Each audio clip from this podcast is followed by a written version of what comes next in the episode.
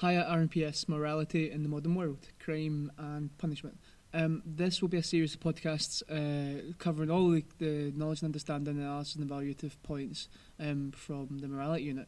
Um, this is one of three units in the higher course. Uh, it's worth 40 credits uh, in the main exam. So, this is mainly for people who have missed um, any part of the course for trips or being out of school, whatever, um, as well as for anyone doing targeted revision. What I mean by that is um, for you at home not to sit and revise every single area, but to identify the areas that you feel you're you're weaker at and revise that one area instead.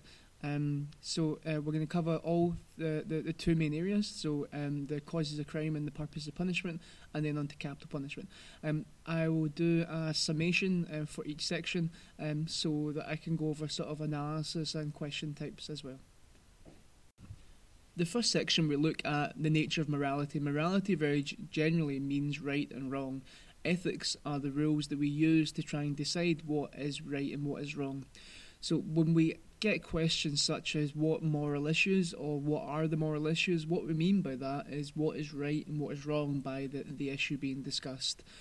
From there, we'll look at religious morality, so how do religious people make moral decisions, and then we'll look at non religious morality, such as utilitarianism and Kantian ethics. Through the Euthyphro dilemma, we will try and get the understanding that um, is morality coming from God, from religion, or is morality um, from a higher power or from, from us, from, from mankind? And um, from there, um, we'll then go on and uh, look at uh, the three causes of crime, the types of punishments in the UK, um, as well as the four purposes of punishment, and finally on to capital punishment uh, to try and tie up the this whole unit.